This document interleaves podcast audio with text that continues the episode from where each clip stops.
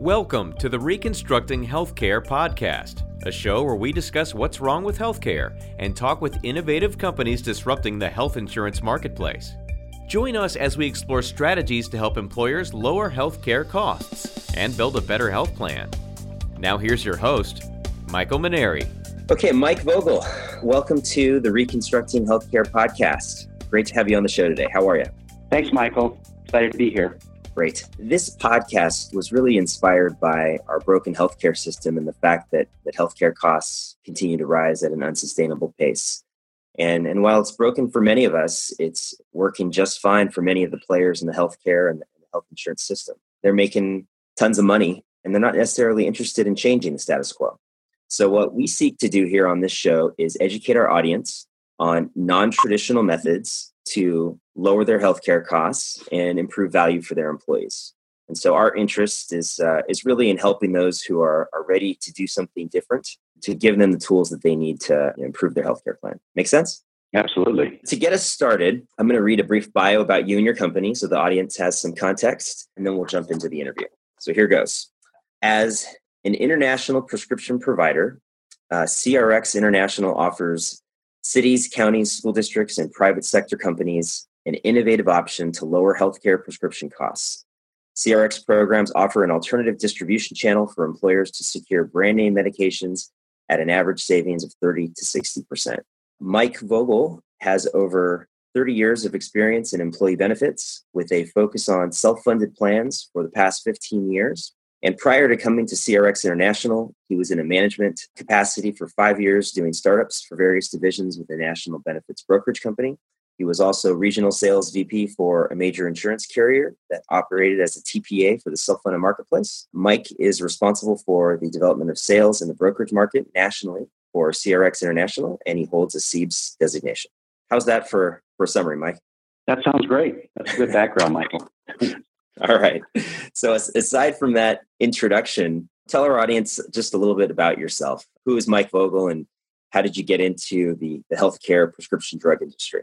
Yeah, I, I started in the benefits business about 30 years ago, actually a little over 30 years ago, actually in Southern California, in the San Diego area, and actually started in the life insurance arena and then quickly realized after a year or two that uh, the benefits were more to my liking and it was daytime activity for me. And so I gravitated toward the, the benefits arena in Southern California and then ultimately started working for a major insurance company and, and worked in their self funded area. So I gravitated into that self funded arena and started working with larger employers over time. You've been in the business for a good long while, and and uh, you know you've had the opportunity to see the changes in the marketplace. If we start at the macro level, what do you think is wrong with the, the current healthcare system today, and specifically you know the prescription drug component of healthcare? Yeah, that's an interesting question, Michael. I, I think that um, you know there's a lot of things wrong with the, with the system today, and, and obviously we haven't really tackled a lot of the issues, that the underlying cost drivers behind them. But in, in specifically in the drug arena, I think that uh, when you look at the pharmaceutical industry, um, they're very, very strong lobbyists uh, in Washington D.C. You know, they're very um, adamant that, that they protect themselves and you know they if there's any new legislation uh, going to happen they're at the table very early on to make sure that they uh, protect the goose that lays the golden egg essentially. That whole model that we have built today in the prescription drug uh, arena with the pharmaceutical manufacturer and their lobbying efforts uh, their direct to, to, consumer marketing. And then you've got you know uh, wholesale importers like Cardinal Health and McKesson uh, that are involved in the process and in you know different carriers and hospital systems, et cetera. So I think ultimately you've got a system that, that is layer after layer after layer of uh, bureaucracy, red tape, and cost that is almost impossible to to drive down that cost because of all those those players uh, and virtually everybody involved in that process, uh, from the top on down, from the manufacturer uh, to the wholesalers, to the TPAs and, and health systems, et cetera, are profiting from the cost of, of prescription drugs in our healthcare system. And I think until that starts to to change, um, you know, and until we start getting competition, if you will, in the healthcare system, um, nothing's going to change in the U.S. I'll give you an example too, and you know, you may know this, but but in, on Medicare, it's against the law for Medicare to, to negotiate uh, with pharmaceutical manufacturer for the price of their drugs. I mean, that's just totally upside down. Yeah, it, it's absolutely totally upside down. And and so when you look at, at the cost of the drugs, um, and you know, it just it's just not going to not to turn around anytime soon based on the system that we have today. Well, I think that was a, a pretty good summary, and I think I probably couldn't have said it better myself. There are so many different players in the industry, and and everyone's incentivized to maximize their own profits. There's there's really very little incentive for any of the healthcare players to actually lower their costs, and, and I think that's why we see healthcare costs increase year in and, and year out. Let's transition a little bit to to focus on, on the prescription drug pricing because that's really relevant to what you guys do. I, I think the prescription drug component, healthcare, is and, and insurance is one of the most misunderstood components in healthcare. You stated or alluded to the fact that uh, you know they have strong lobbying arms to protect the golden goose, and I think you know sometimes people really don't know you know how much money is being made in prescription drugs. The PBM industry alone generates over three hundred billion dollars in revenue annually. So one, yeah. you know, this this drug pricing is clearly a major profit center for for insured carriers and PBMs. You know, you've also there's no there's no cost transparency to the employer or the consumer, so it's really hard to know what you're getting. Um, and then you've got the fact that prescription drugs, the the costs that that pharmacies are going to bill, that cost can vary widely from two pharmacies that are across the street from each other. So oh, a lot a lot of challenges here with with prescription drugs. Uh, but with with that said, let's let's tell the audience, you know, who is CRX International and, and what problem is your company attempting to solve? Yeah, CRX International is an international prescription provider. We're, we're not a PBM and, and, we're not a pharmacy, but we're an international prescription provider that allows members of self funded plans for their brand name drugs and, and some specialty drugs to access those drugs at a zero copay if they have a program implemented. And uh, for the plan sponsor, probably, you know, 40, 50, 60%, some cases 70% lower cost for them. So what we're trying to do is address that issue um, as, as these self-funded plans look at, at specialty drugs coming into their formulary uh, and their drug costs going out of control. We're trying to address that issue and impact that. And actually, in most cases, we can actually reverse the trend uh, for the plan sponsor if our program is implemented. Um, again, as, as, I mentioned earlier, we're not going to see uh, the pharmaceutical companies solve this problem. We're not going to see Washington, D.C. Uh, solve this problem, I don't think. Um, we waited years and years and years for that to happen. Um, so they've engineered their own system. It's a great system.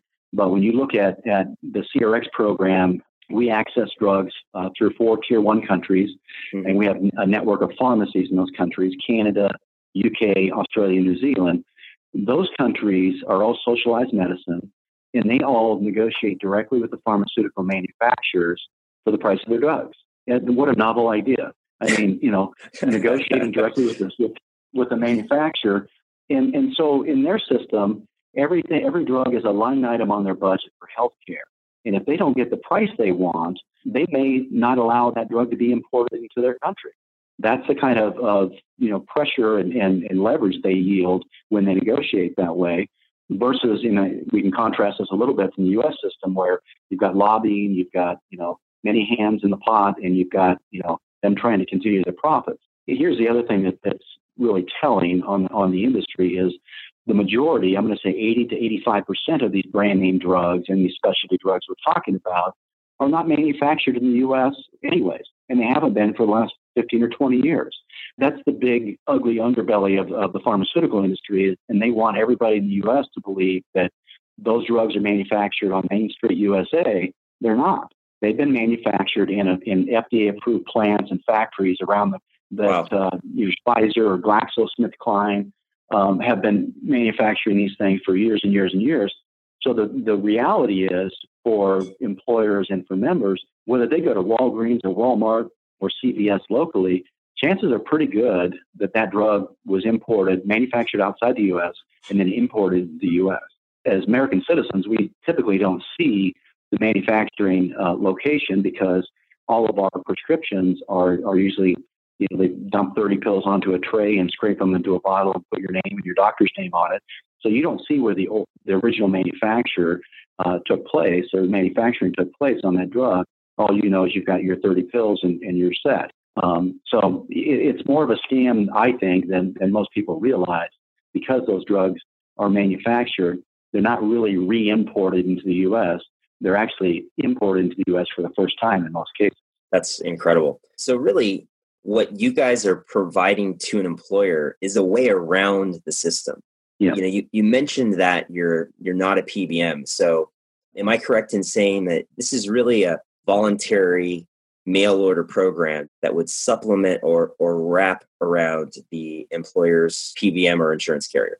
Yeah, that's exactly right, Michael. It doesn't replace anything that they have going now, but, but our program wraps around on an optional voluntary basis for the individual member to access their brand name drugs uh, through the CRX program. And as I mentioned earlier, their incentive is they have a zero copay if they enroll with us. But it doesn't take any options away, and it really has to stay that way. The way we set this up follows all the individual importation guidelines that are allowed for an individual is allowed to uh, import up to 90 day supply for their own use, assuming they have a legitimate prescription, et cetera. So it doesn't replace anything that the plan sponsor has going we wrap around the existing structure and mirror what that PBM is offering. So, as an example, if if uh, the Nexiums of the world and the PPIs of the world are not offered on a certain formulary, then it wouldn't be available on the on the CRX formulary. So we custom build each one of the formularies for each one of the plans based upon their utilization, their benefit design, what they have on the on the PBM formulary. It's going to be in line with the current PBM formulary and, and really be a custom designed to match what they have in force from, from a formulary perspective. Absolutely. Yeah. So our, our bottom line is we're not about selling brand name drugs to the to the members. We're about saving the plan sponsor money. So our bottom line is, you know, if it's not offered through the PBM, uh, or if it's lower cost somehow when the copay is waived through the PBM, it won't show up on our formulary. Mm-hmm. Every every drug on the formulary has to pass that financial test. That when that copay is waived or the deductible is waived, that the plan sponsor still saves money. If it does not save money for the plan sponsor when that copay or deductible is waived, then it just won't be on their formulary. That makes a lot of sense. One of the concerns that an employer might have is, you know, wait a minute, isn't it illegal for an employer to purchase drugs from outside the U.S.? What would your mm-hmm. response be to, to someone who brought that concern up? Yeah, it absolutely is illegal for an employer to purchase those drugs. And, and that's why our program is set up, as I mentioned earlier, on an individual voluntary basis. We only contract with that individual member. So when they enroll with us, they're actually signing a contract and asking CRX to procure their medication on, on their behalf for them internationally. So we don't have an agreement with the plan sponsors. We only have an agreement with the members and then from a reimbursement standpoint, usually the um, the TPA or the plan sponsor, it depends on how it's set up, we invoice them the month following. So we actually, to walk you through the system a little bit, mm-hmm. when the member enrolls, let's say for Crestor, uh, we process that through. We find the best price pharmacy in our network for that Crestor. We're going to send uh, the enrollment form for the member as well as the prescription to our contracted physician, say in the UK, he or she's going to review that and rewrite that prescription to be issued out of that jurisdiction. And then it goes over to our pharmacist for a review as well. And then the drugs are shipped directly from the pharmacy to the member's front door. So that whole time, you know, we're, we're contracting with that uh, employer, that member, but we also purchase that drug on behalf of that member from our pharmacy. So it has to have a receipt for payment when it comes through customs. And, and we do that on behalf of that member that enrolls with us. Got it. That makes sense. You know, you mentioned the UK. What other locations, you know, are your prescription drugs generally distributed from? Yeah, we have we have four tier one countries, and, and I should uh, identify what a tier one country is. It's a special designation that Congress gave certain countries uh, around the world. Uh, we have Canada, UK, Australia, New Zealand, mm-hmm. and that tier one status. That tier one status means that their pharmaceutical standards are the same as what we have in the U.S., or in some cases actually higher. So um, one one example of, of a higher standard would be that in our system, when the member receives their shipment, it's not in three different bottles that the pharmacist filled. It's actually in the factory sealed package, never been opened from the time it's left the factory, the original manufacturer, to our pharmacy, to the member. The member's the first one to open that package. Got it. So, so there's there's there's no possibility of it being tampered with, you know, from from a point of distribution to the time it arrives to the, the member's house. Right, exactly. And and you know, talking about the the distribution or or what we call the pedigree of the drug, you know, I'll contrast this again from the the U.S. system, but in our system, you've got the original manufacturer, then you have a government regulated wholesaler, let's say again a wholesaler in the UK that imports that medication into the UK, and then you have our pharmacy, our contracted pharmacy, and then you have the member. Okay, so that whole time in the in the supply chain, that from the factory uh, manufacturing process to the time it gets to the member, it's in the factory seal package. And if you look at if you contrast that against the U.S. system, you've got um, you know the manufacturer, you've got the government regulated wholesaler that's importing to the U.S. Then you've got it, you know, several different warehouses for that that uh, wholesaler. Um, we we looked at the system a couple of years ago, and the average touch was, I believe, nine times that that medication changed hands in the U.S. system. That is incredible. you think about yeah. it. Yeah. Wow. Yeah. Okay. So if I'm an employer, you know, you've mentioned cost savings, right? And so that's that's a hot button for for a lot of employers out there as they struggle to contain, you know, their costs, you know, at medical inflation or below. Right. So so so for an employer, what what's the typical amount of savings they might expect you know, from from what they're paying on these brand name medications with their incumbent PBM or insurance carrier? Well, if you're talking about, you know, on a percentage basis uh, by drug, by brand name maintenance drug, um, we're probably going to be in that, that 50 to 60% range on the drugs that we actually match up with. Um, you know, if you talk about the, if you're looking at it from an overall total drug spend for the health plan, let's say they have a, a $2 million drug spend, we typically, on a mature case, uh, being you know implemented 18 to 24 months in, we're going to knock 10 to 15 percent off their total drug spend. So you know anywhere from 200,000 to 300,000 dollars impact on on that that plan sponsor's drug spend by implementing our program. Uh, at the same time, I should mention that that we're going to be enhancing the employees or the members' benefit at the same time. So it really is a a win-win for both the plan sponsor as well as the employee or the member. That savings sounds about right. We actually sent you a data set back in October when we we originally met to just do some due diligence, and the results were were pretty impressive. You know, the analysis showed 58% savings, uh, assuming 100% of of those eligible employees you know moved to the CRX voluntary mail order.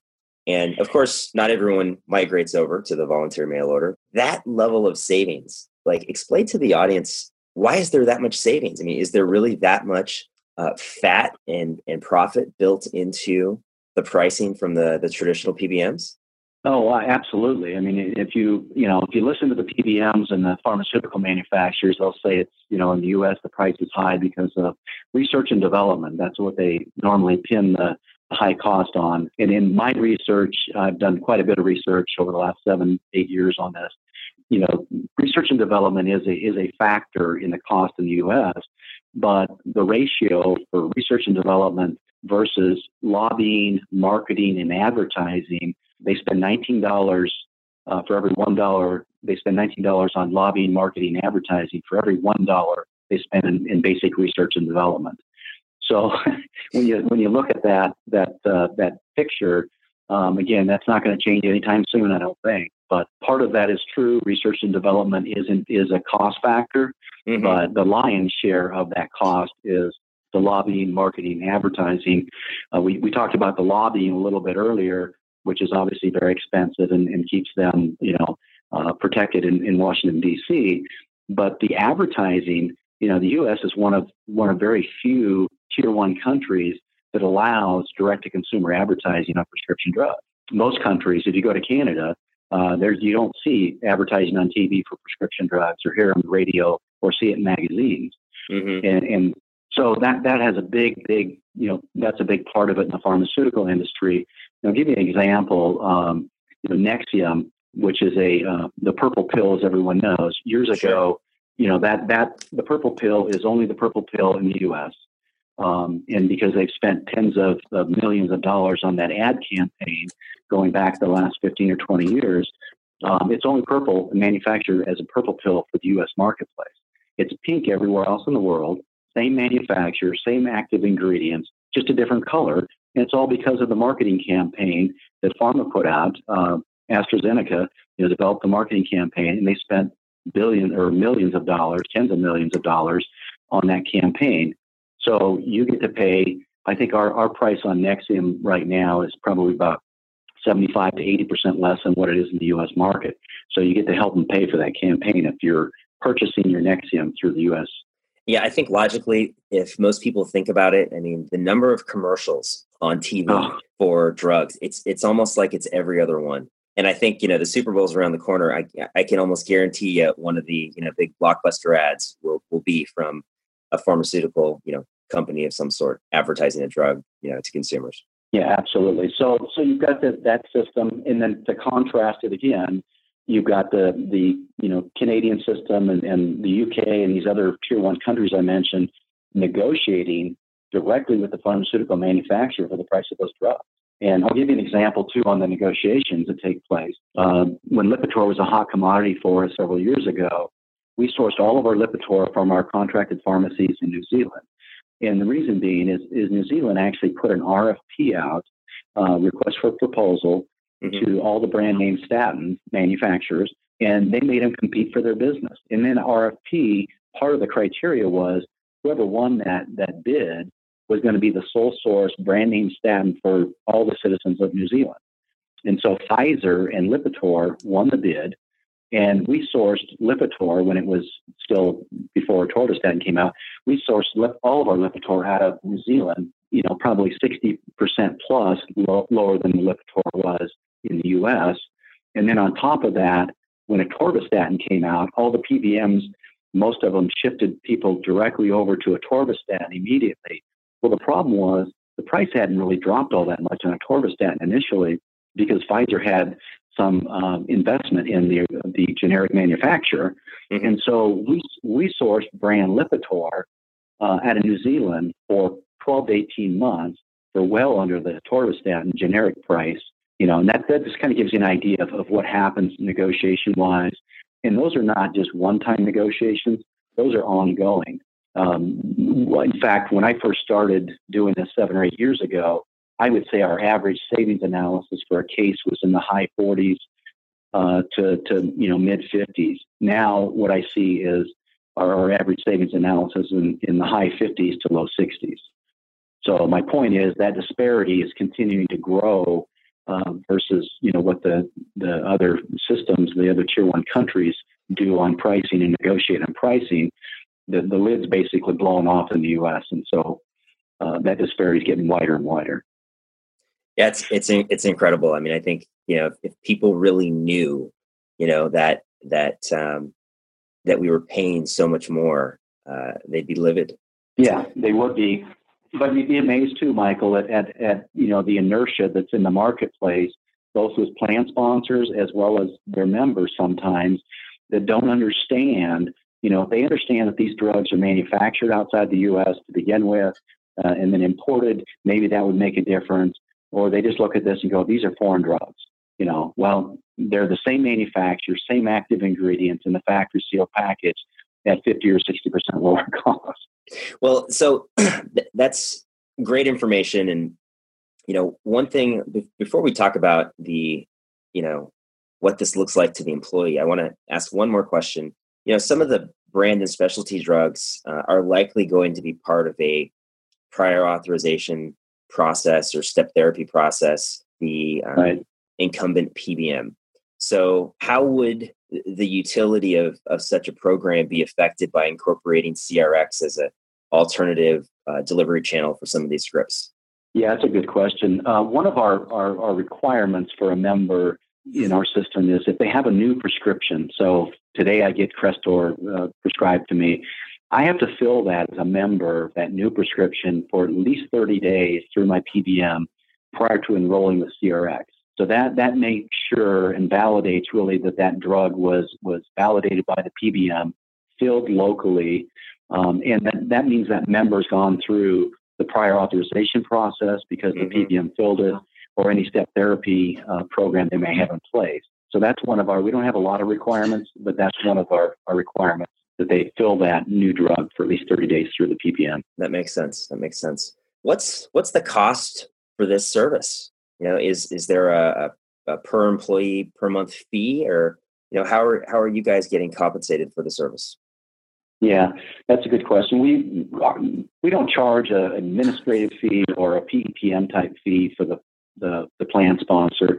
We have margin on every drug that we purchase on behalf of members and ship for them. Um, but there's no startup cost for the, the plan sponsor.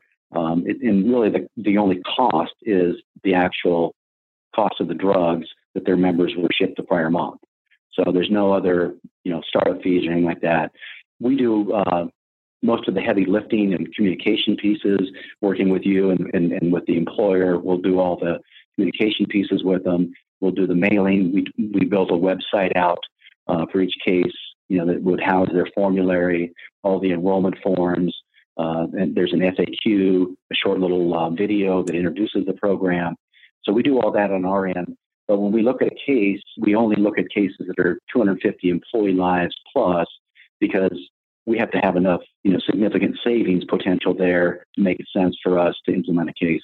You know, and if it's under 250 lives, usually it doesn't make sense for us to do that. Sure, sure. That that makes sense. You know, especially since you're not charging any sort of implementation or, or administrative, you know, fee to get the service right. going. If you think about the traditional PBM, or rather PBMs with a traditional pricing structure, where yeah. they're they're making money via spread pricing on every single drug that that passes through you know their own distribution channel. For many of the PBMs, they they own their own specialty pharmacies where where they're making even more money. So you know, wouldn't CRX be a be kind of a threat to the PBM as, as your program would potentially be taking drugs out of that PBM's distribution channel? Yeah, I, I think that that we potentially could be looked at that way initially, but I think that uh, you know, if, if the PBM really looks at it, we're focused only on that, you know, 15 or 20 percent, the brand name maintenance drugs, the specialty drugs of the actual, you know, prescription fills. About most cases are going to have 80 to 85 percent generic utilization. We don't handle any generics, so that puts us into that that you know 15 to 20 percent uh, of the fill space. And then on top of that, you know, there's drugs that we don't handle. I mentioned earlier narcotics. We don't handle that. We don't handle lifestyle drugs temperature sensitive drugs. Uh, and then on top of that, the program is offered on an individual voluntary basis. So we're not very impactful as far as the number of scripts that, that we would interrupt that the PBM is, is has been filling.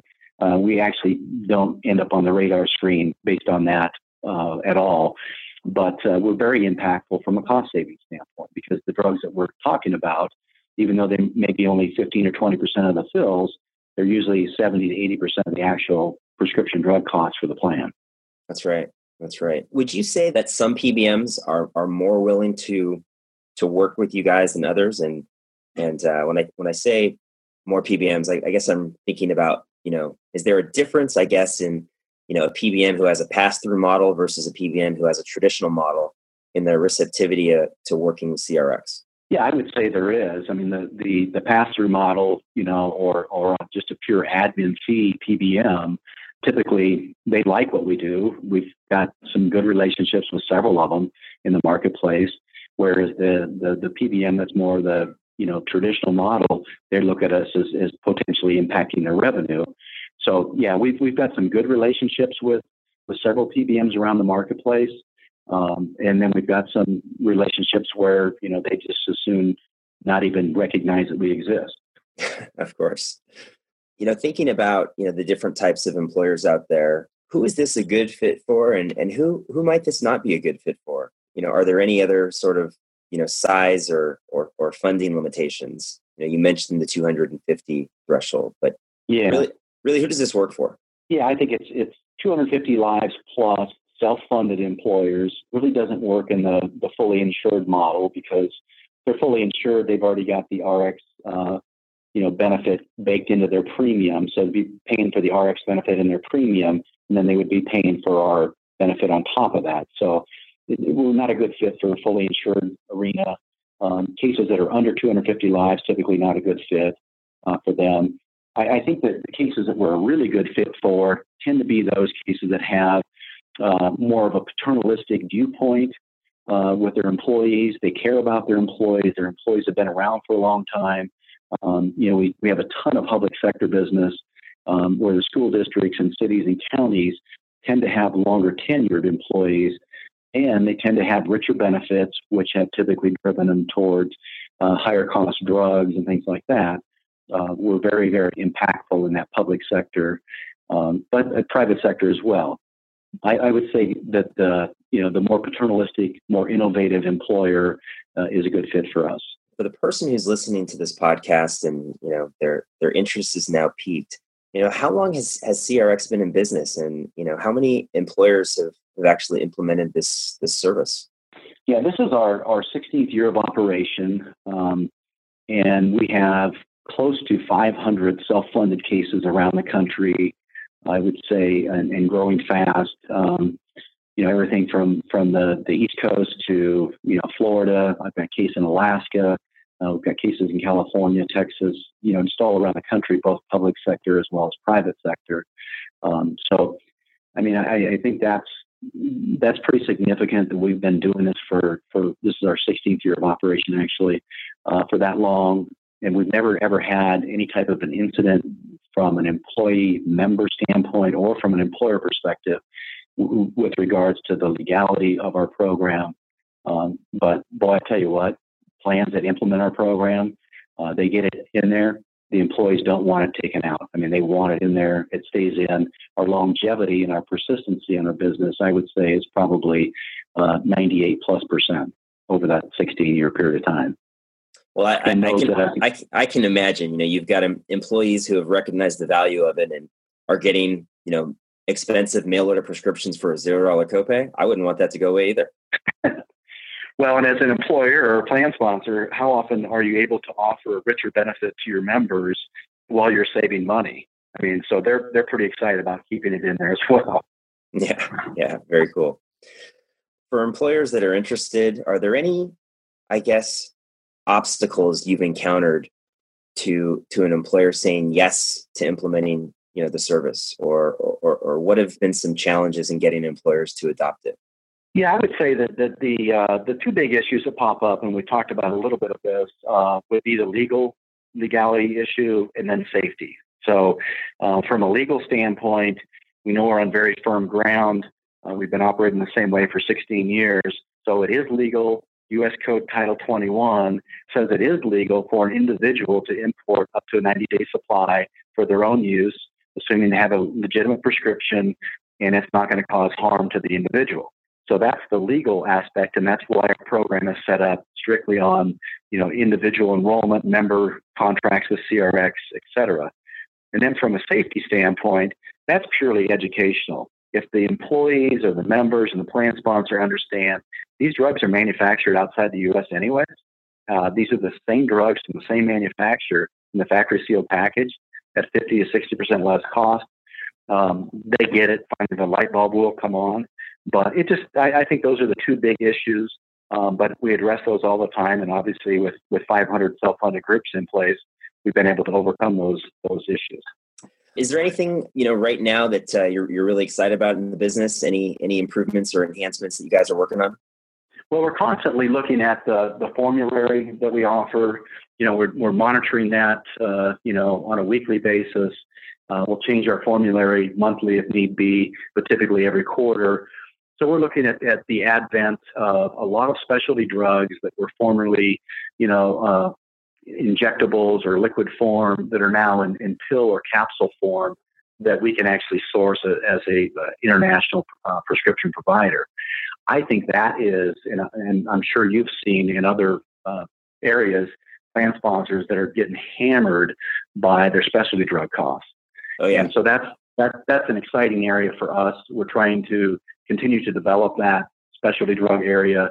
Uh, and, and, you know, if we can save money on a, on a pill or capsule form specialty drug, then we'll we'll source it and be able to save the plan sponsor money. The other component too that we didn't talk about, Michael, I think is is compliance, especially when you're talking about a specialty drug.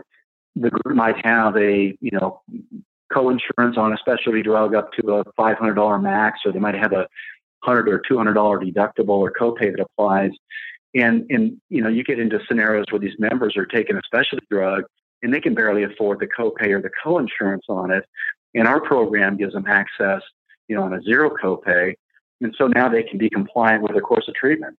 I think that to me that that's what I'm passionate about knowing that that we've got members that aren't going to have to skip their drugs or or or you know not be com- in compliance with their course of treatment because they can't afford it. A great point, especially you know as employers move to you know higher and higher deductible plans. You know even on you know gosh even on some of the HMOs out there, you know there's yeah. there's there's just a lot more employee out of pocket expense, and it's pretty easy to see how you know very quickly the the out of pocket expense can become a barrier to you know taking your meds. Absolutely. If there was one question mike that i that i should have asked you but i didn't what would it be? Anything i missed well, I, I, think I don't think anything you missed necessarily. I, I think that just again the, the, the contrast our system from the U.S. system. I think that's really important to understand that you know things like rebates that exist in the U.S. and, and average wholesale price and, and all these things that, that exist here, those are all made up things that are in in the system in the U.S. Uh, that are made up to basically continue the the inside the box thinking that's gone on for years and years and years, and continue to make sure that the PBMs and the pharmaceutical manufacturers are raking in the profits and that the plan sponsors are paying for it. I agree wholeheartedly. So, how can people interested in your product and service get in touch with you? They could shoot me an email at mike at crxintl, short for international.com. So, mike at crxintl.com. Or they can call my office directly at 800 527 8120 for any of our clients listening, uh, obviously, uh, you know, you can work with us to get in touch with CRX and work on the due diligence. So I think uh, we're we're coming to the end of our time here, Mike. On behalf of our listeners and myself, I really want to thank you for for taking time out of your busy schedule to join us today. I, I think this has really been a great discussion and and uh, you know certainly educational for uh, the folks listening. Well, thank you, Michael, for your time. I appreciate the opportunity to discuss the CRX program in more detail. Awesome. All right. And to our listeners, we hope you enjoyed this episode of Reconstructing Healthcare. If you liked what you heard here, please subscribe to the podcast and share with any of your friends and colleagues who you think would find value in the information we talk about here on the show. And with that, we'll sign off. Wherever you're at, we hope you have a great day, and we'll talk to you next time. Thanks for listening to this episode of Reconstructing Healthcare. If you like what you heard here, please subscribe to our podcast on iTunes or Google Play. If you're interested in continuing the conversation, please visit us at www.reconstructinghealthcare.com where you can access the show notes for this episode and links to CRX International's website and contact information. Lastly, be sure to check out some of the free resources on our website, including our Health Plan Innovator Scorecard, where you can see just how innovative your health plan is. Thanks again, and we'll see you next time on the Reconstructing Healthcare podcast.